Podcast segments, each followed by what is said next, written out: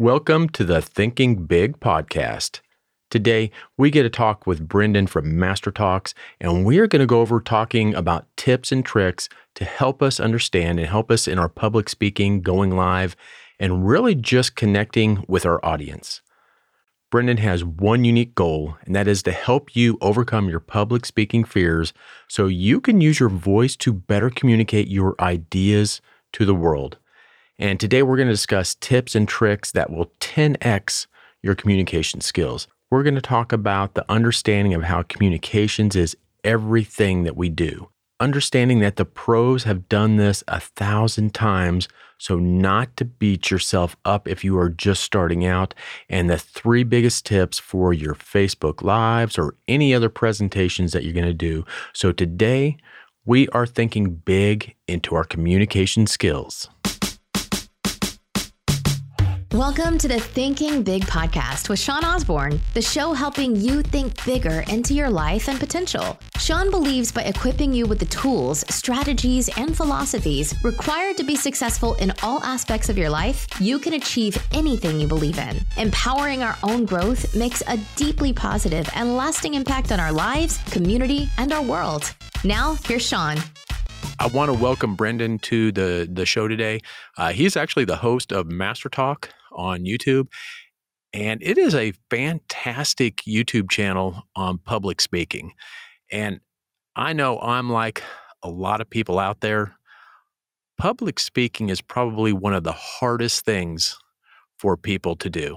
Uh, most people would, would literally rather die than get up and, and do public speaking. I mean, I, I, I remember the first time I had to uh, get up and do public speaking, and, and not not in a corporate environment. I'm okay in a corporate environment and in, you know in, in conference rooms and stuff like that. But actual public speaking, I was so terrified that I could not stop shaking. And it's one of those things. And, and one of my mentors actually had told me a long time ago that the person at the front of the room with the marker is the one making the money. And what he meant by that is the person that's up there at the front doing the speaking is the one that has the influence on the people uh, within the room. So again, I, I, absolutely want to welcome you, Brendan, to the show, and tell us a little bit about you know Master Talk and kind of what how you got started in in doing that. Yeah, absolutely, Sean. Thanks for having me. So yeah, like you mentioned, I have a YouTube channel called Master Talk where I help people with their communication skills. And how I got started was when I was in university. I used to do these things called case competitions. Think of it like professional sports, but for nerds. So other guys my age were playing football or soccer, some other sport. I channeled that competitive spirit to presentations. So for three years, I presented hundreds of times, coached dozens of people on their communication skill. So when I graduated and I got a job in corporate America, I guess in my case, corporate Canada, since I'm based in Canada, I, I kind of just asked myself a simple question, which was, how do I make a difference in the world? And that's when the idea for the YouTube channel came to be, because I realized a lot of the communication information out there was really bad. You know, you hear advice like, "Oh, Sean, you should like be yourself," and I just went, "What are you supposed to do with this advice?" So I started uh, making videos in my mother's basement. One thing led to another, and the rest is history. Oh, fantastic! Yeah, and so did you see when you were in college? I mean, what gave you that idea? I mean, did you see people actually struggling with trying to get up and doing uh, to do public speaking presentations? Uh, you know, what kind of where, where did you see that and and click in your mind, saying, "Hey, I can actually help people uh, live better. I can help people do this and have them, you know, actually be more fulfilled and, and really more successful." To me, you cannot be successful in a corporate environment in in much of any environment if you can't communicate and you can't get up, you can't speak, you just can't be very successful. I, I don't think. I mean, uh, to me, it's to me, it's one of the core values that I wish they taught heavily in school, which they don't. Yeah, and I and I completely agree with you on that one for sure. You know, the way that I think about this, Sean, is when I started doing these competitions. I'll just give you an idea. The tie-in with the corporate world is what a case competition is essentially. Is a business gives you a problem and you have three hours to solve it and present a solution to a board of executives. So people do that for fun in university. It's kind of an odd thing, and there's this weird international competitions where people fly out from 19 countries around the world to to give these types of presentations. It's really bizarre, and it was the best three years of my life, also. But to build on that, uh, think of me as the in-house speech coach for that competition. So when I competed the first year, I wasn't really good, obviously. You know, I was kind of trying to figure out how to do this. But I entered the second year, much like sports, you start to take a more mature, more mentorship role as you get older within an organization, as new, fresh individuals start entering the program. In this case, it was a presentation program. So I started coaching those people. And then over time in those three years, I was the speech coach for pretty much everyone who was new to the program. And as I was nearing graduation, I was getting started to work as a technology consultant and jump into the corporate world. I kept noticing a consistent theme of, out of all the students I coached. I probably coached maybe 50 people in three years. And the consistent threat theme, but rather question they kept asking me that I never had a good answer myself was, How did you learn how to speak? And I kind of just said, Well, uh, I, I just learned. I, I'm self taught. You know, I've done hundreds of presentations. But because they kept asking me, I sort of wondered what resources actually exist out there. It seems like people like to look this up and, and watch it. So I started watching a lot of my competitors' YouTube channels who had PhDs in the subject, who were, who had decades of experience, and I just kept vomiting in my mouth. To be honest, it was too academic, wasn't practical, and for the younger demographic, it was useless because they couldn't understand the complex lingo. So I got so frustrated that I started making videos in my basement with no budget and with the phone. And then a year later, I ended up coaching a lot of executives and developing a practice out of it as well.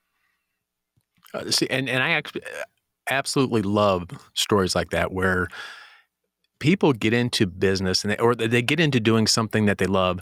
They don't know how they're going to do it. They don't have all the technology. They don't have all the stuff figured out. They don't have a, but you wanted to help and you found a way to help and you got better by by doing that because i mean obviously your stuff is extremely professional definitely not done in the basement and and definitely not done in you know so, so you've grown from there but if people don't start somewhere we never we never get off the ground we never do it. So just going out I, I love that because just going out and doing it get you get you better. Now one question so how do you think the difference between like you know presenting live and presenting in front of a camera you know the the difference in that especially now with you know with what's going on in the world and you know people having to obviously social distance and there's not a lot of big live events and there's not a lot of big you know public speaking things i actually find it harder to sit in front of a camera to do a presentation to do something than i do in real life. So when i'm in when i'm on a stage and i'm, I'm talking with people I can feel the room. I can feel the energy. You know, you, you, it's either you do it or you don't. I mean, there's no going back. You're up there. You're live.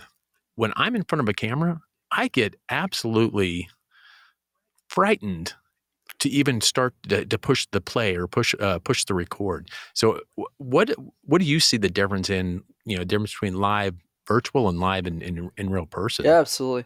I would say the biggest difference between the two, Sean, is in the online world, you can't gauge your audience's reaction.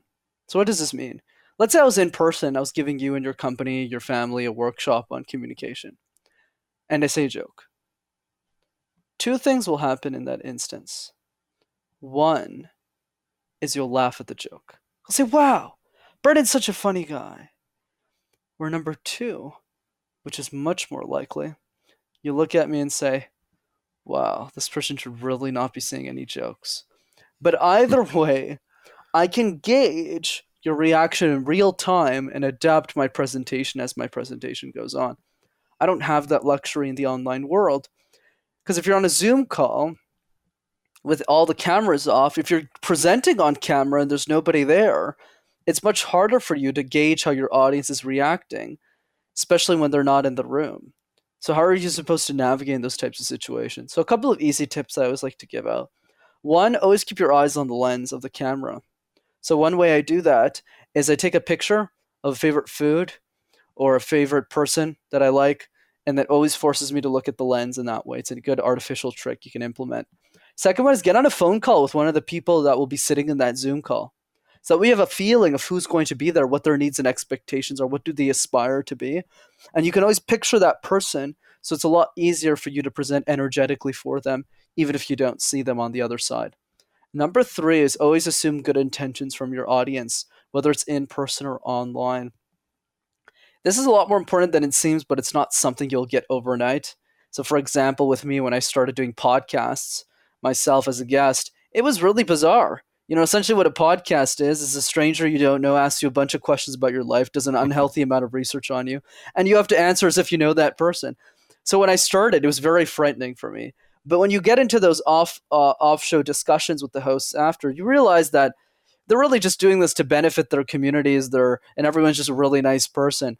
So my perception of my the host that ended I ended up speaking to, and this analogy applies for any presentation that you do in the virtual space or really anything at all, transitions very quickly from who's the Sean guy to wow, I really love what Sean's doing with the Thinking Big podcast. He's really helping his communities think bigger and achieve greater goals. So I'm going to assume as if I've known him for five years and speak to him in that way. It's not something you get overnight, but over time that belief becomes true.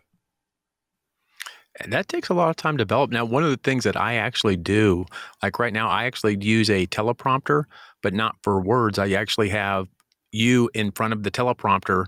So I'm actually looking right at you, and you're actually right behind you know right in front of the camera that's the only way that i can truly connect with the people that i'm talking to because i had it before where i had the camera above the you know above the the monitor and you always look up you you can't it just was unnatural i i i'm the type of person that i actually have to look at someone you know in the eyes when i'm talking to them to you know what you said that's how you read how people are are taking in what you're doing. That's how you read how they you know how they're interpreting what you're what you're saying. But i personally i, I have to do that. I, I can't i hate it. Eh, so i do some podcasts matter of fact where it's just audio only and it's just dry. It's it's absolutely dry. I know the people that listen to the podcast are only listening to it but I get so much more out of the conversation when I can see the other person, when I can see you. You know, Brendan, I'm, I'm, we're sitting here looking at each other, you know, eye to eye, even though we're not in the same room. And I think that is very powerful for really any type of communication, especially public speaking. But I, I see that it, that's going to be a huge, or that is a huge problem for people that are trying to do video. I don't know why I'm so scared. Why I get more scared in front of a video camera than in front of an audience. I guess I maybe I, I, used to be afraid in front of an audience, and maybe I've just you know grown and I get used to it. Uh, but I'm terrified in front of cameras. I don't know. I try, try tricks. I try doing different things, but uh, getting used to and going live.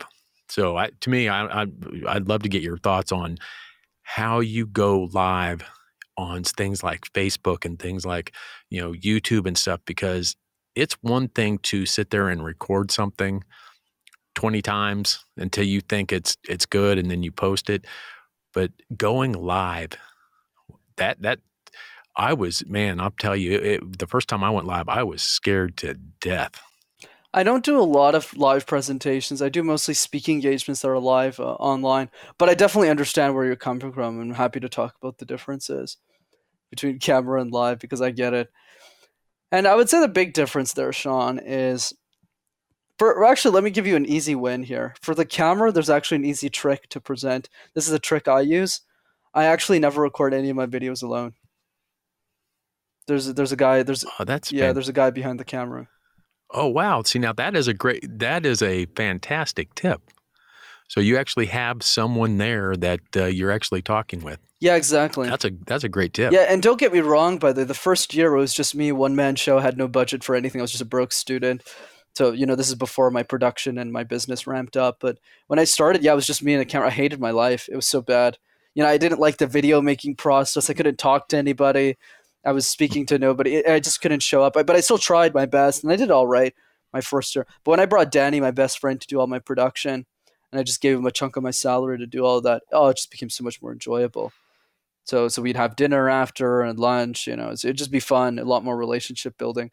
So so that's that's my recommendation. Obviously, you don't need to have a professional person doing this. You could have a friend, a wife, a husband, uh, you know, family member. Just do that for you. So that that would be one thing. Yeah, go ahead. So what? Uh, so what are someone that's wanting to either get into public speaking or they're needing to get into public speaking with either you know their job you know you, i know you do coaching for for corporate people too but what do you what are some of the best ways to start getting into being able to do public speaking from a i think from a personal development standpoint or, or not from not from the technical side of oh you need to contact an agency to get you know on stages and stuff. From a personal development standpoint what are the best things for someone to start to get the ability or, or to get the, the skill set to to doing public speaking what are the best ways to start? Yeah let's let's go into two directions here. So one for people who don't want to be keynote speakers and for the others who do.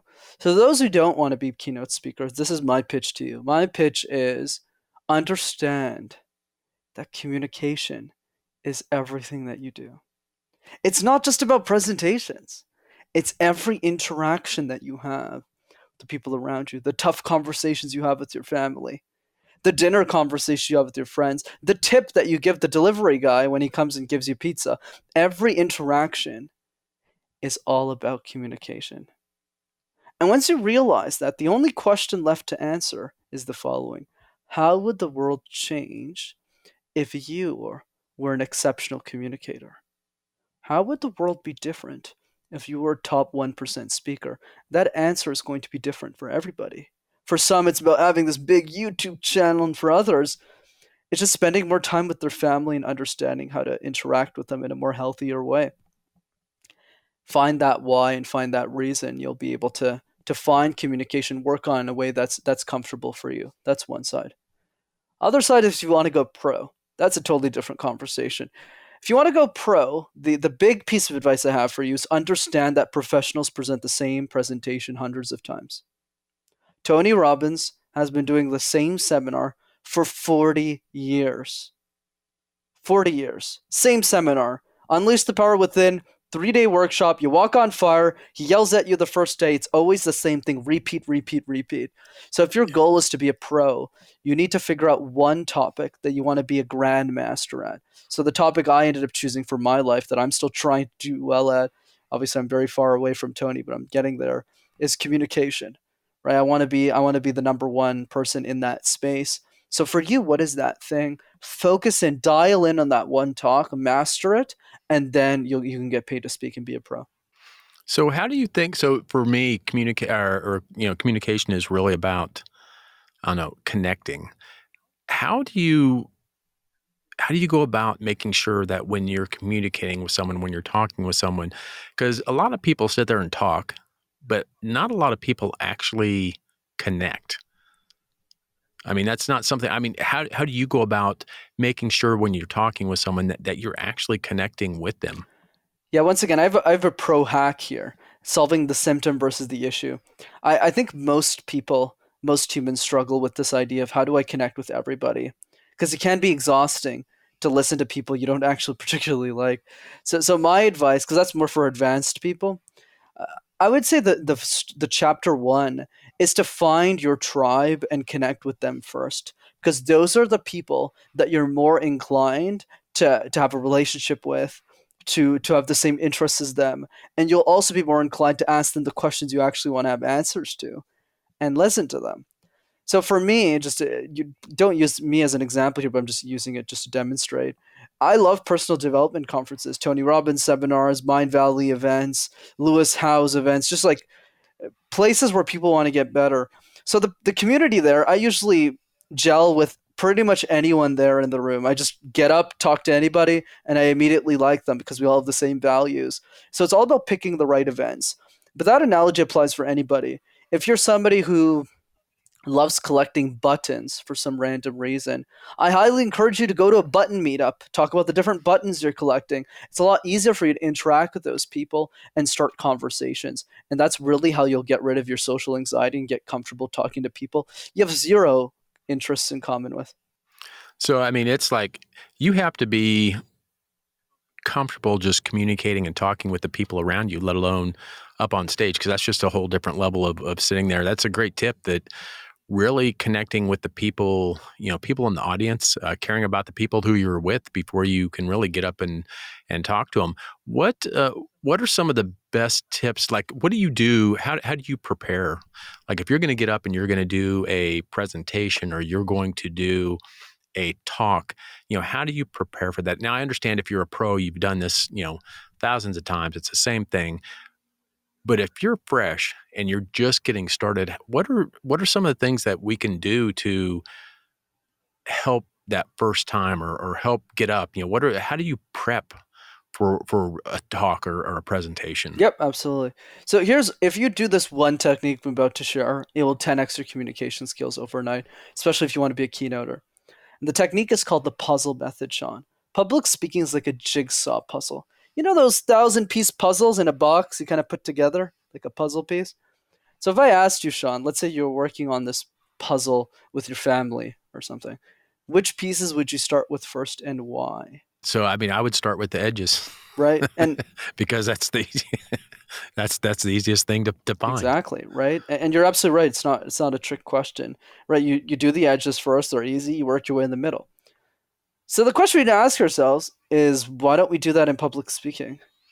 We have a presentation in the boardroom, in the classroom, in the conference room. So what do we do? We start with the middle. We shove a bunch of content, shove, shove, shove, shove, shove. Then we get to the presentation. We ramble, ramble, ramble, ramble, ramble.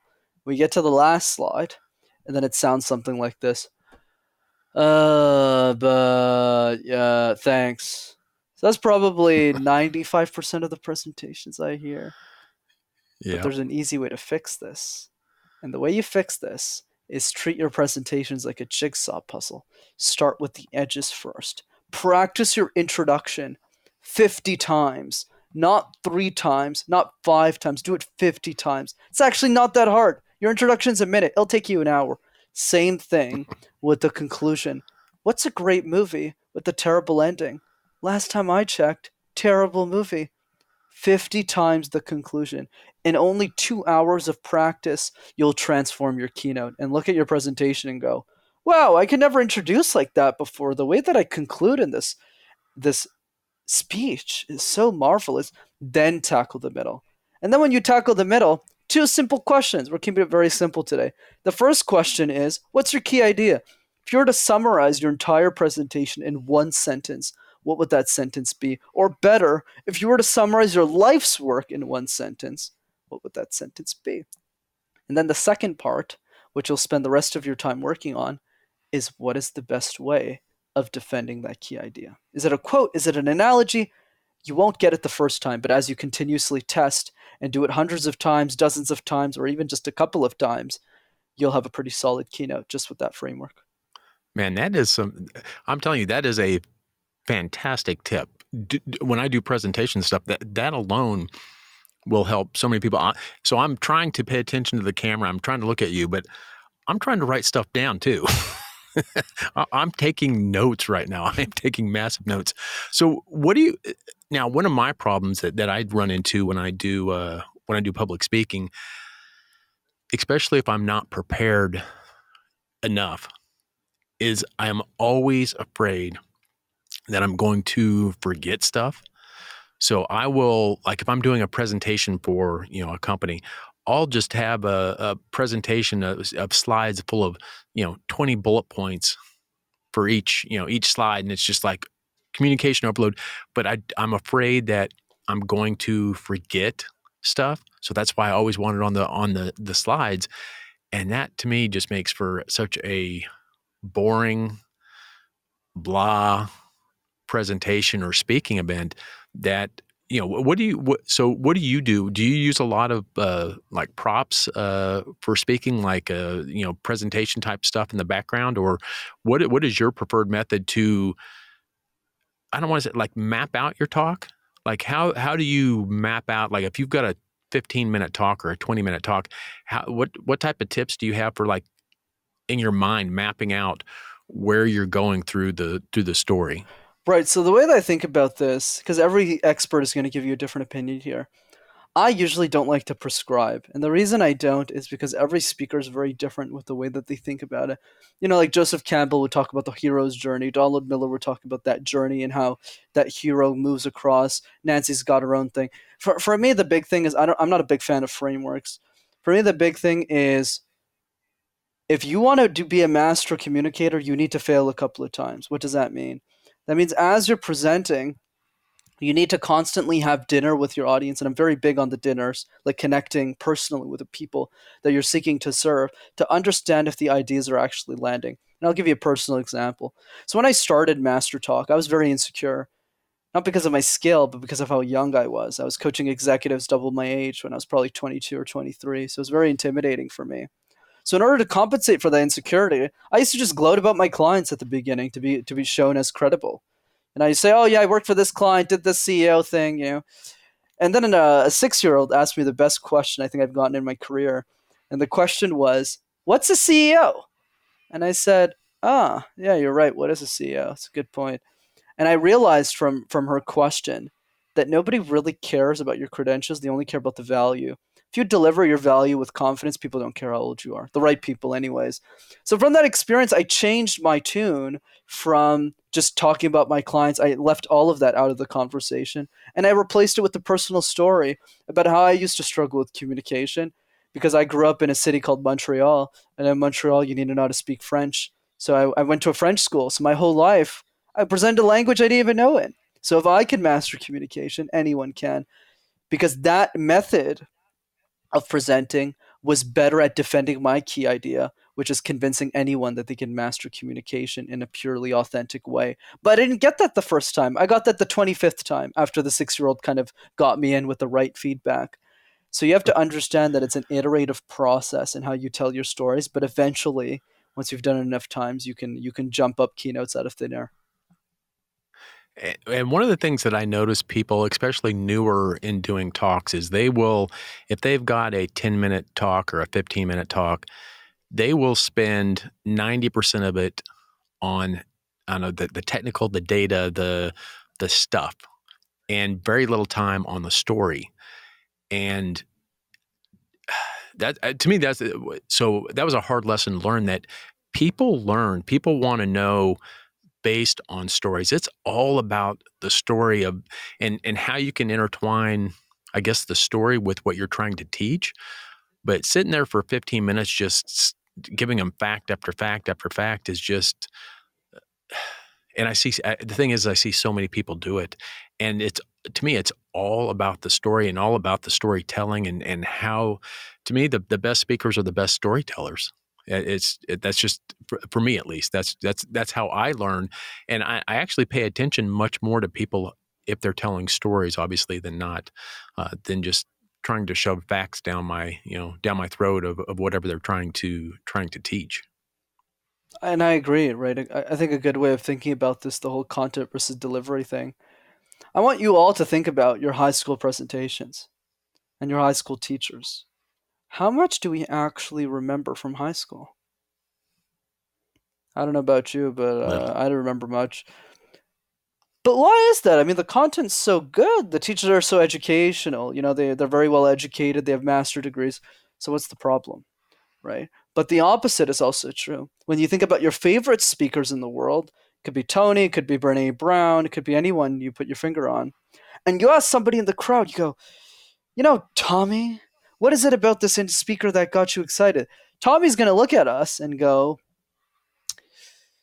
you know, it was I'm not sure, Brent. It was just the way that he made me feel, or she made me feel. It was well. What's the lesson then, Tommy? What did you learn from this speech? Oh, I learned that I could do anything I want. So even the best speakers in the world, you don't remember much either. You only remember right. one or two key ideas, but it's those one or two key ideas that changes your life, which is still important. But the lesson is the following provided your key idea is solid, you need to spend 99% of your time on delivery to make sure that key idea lands. Yeah.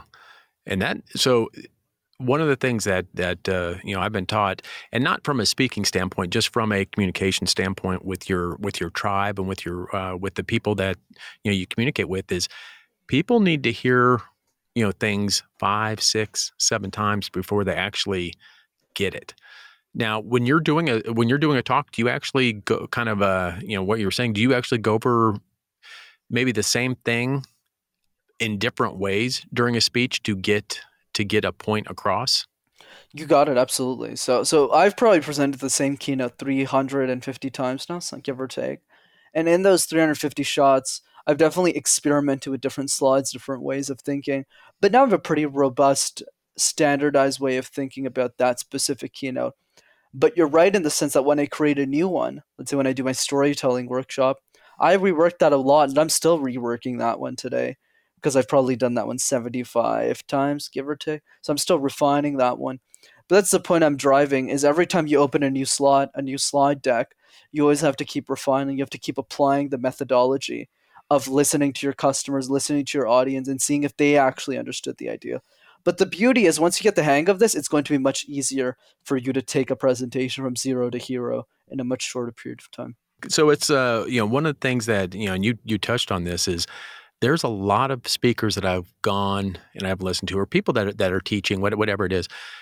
I don't necessarily remember all the stuff they said, very little of the stuff they said, but I do remember key things on how they made me feel and you you'd mentioned that, and it's like we don't. I don't remember details, but I remember feelings. Much much better than much better than detail. So you know, what are if you had you know three tips on public speaking? What are the three biggest tips for someone to to do uh, to start doing their public speaking? What, are the three things that that you absolutely, if if you screw any of these three things up, you're you're gonna die. Right. So so to keep it simple, apply puzzle, right? Start with the edges first, master your intro, your conclusion, dive for the middle. That's one. Number two, apply puzzle to one singular topic in presentation as best as you can. So in your case, Sean, let's say I was coaching you. For you, the advice is simple make a presentation on your own podcast. What are you trying to achieve with Thinking Big? Who's your core audience? What do you aspire for that audience? Make a presentation out of that because you can use that as promotional material. And the beauty is that it's repeatable. You can spin it up as many times as you want. And after a couple of dozens of times, you'll be a master at communicating your own podcast to the world. And then number three is have dinner with your audience. I'm always astounded, whether you're a content creator or a business owner, the the lack of awareness and time that people spend actually interacting with the people that already listen to them. You know, a common question I get is, well, Brendan, how do I get as many subscribers as you on your YouTube channel? How to get thousands of followers? We need to understand that when I ask the question back to them, I go, how many people listen to your podcast? They go, oh, you know, like 50. And I go, okay, how many people do you know in that 50? They go, two. I go, okay. And that's the point I want to drive. The third biggest mistake people make in public speaking is they don't talk enough with their audience. How are you supposed to make an elite level presentation if you don't understand your audience at a level that they don't even understand themselves? That's the secret. Oh, and that is huge. I'm telling you that that is absolutely huge because most people will I don't care if you're developing courses, if you're developing speeches, most people will spend all this time developing a speech or developing a, a course without ever talking to their tribe because we think we know what they want. We think we know what they want to hear. We think we know what they want to learn. And without going in front of your tribe, without going in front of the people listening to you, I, I will get it wrong every single time. I think I know what they want, but until I go out and talk with them, I, I get it wrong every single time. So that that is absolutely huge. And Brendan, I, I really want to thank you for uh, for being on the podcast. And everyone, uh, make sure that you go. And I'm going to put this in the show notes. The links are going to be all there. Uh, but go to Master Talks on YouTube. I'm telling you, it is a fantastic channel. Uh, tons and tons of content on everything from public speaking to uh, you. I know you just did one on on like TEDx uh, stuff. So let me ask. You. So one question: What is the best way for someone to grow or get onto like a TEDx talk? You know, what what is the what is the best thing to do? Right. I would say the general piece of advice with TED is prepare the speech before you get invited for the talk. That's the big thing I would focus on, on my, with my expertise is you need to start thinking about your TED talk years in advance. Because this if you start preparing your TED at this when you get invited for it, you won't nail it. You just don't have enough time. Unless you like quit your job and all you do is the ted talk the people who actually nail their ted talk have done it hundreds of times. Most of them. Not all of them. There's always exceptions to the rule. But the general idea with ted is prepare for ted before ted calls you well again brendan thank you so much for uh, for being on the podcast and master talk people go watch master talk go watch the videos they're they're fantastic videos and i'm telling you they are so i see a lot of content on youtube that's kind of I don't know, not professional. and all of your stuff is extremely professional. It's very good. It's very well done. Uh, so congratulations to that. It's it's uh, I see huge things uh, for that because it is a to me it's one of the most I don't know if it's the most sought after or most underused type of skill set is is the speaking. And so eh, absolutely necessary. So thank you thank you for putting that content out. It, it's wonderful content. And again thank you so much brendan for being on the podcast. Of course, honor was mine, Sean. Thanks for having me. well thank you everybody for taking the time to listen to the show today. And it means a lot to me and the guests that if you enjoyed listening please take a second to rate the show on itunes uh, there's a link in the show notes Every podcast will tell you that iTunes reviews drives listeners to our shows. So please let me know what your thoughts are and make sure to subscribe using your favorite podcast player. Until next week, remember to always think big.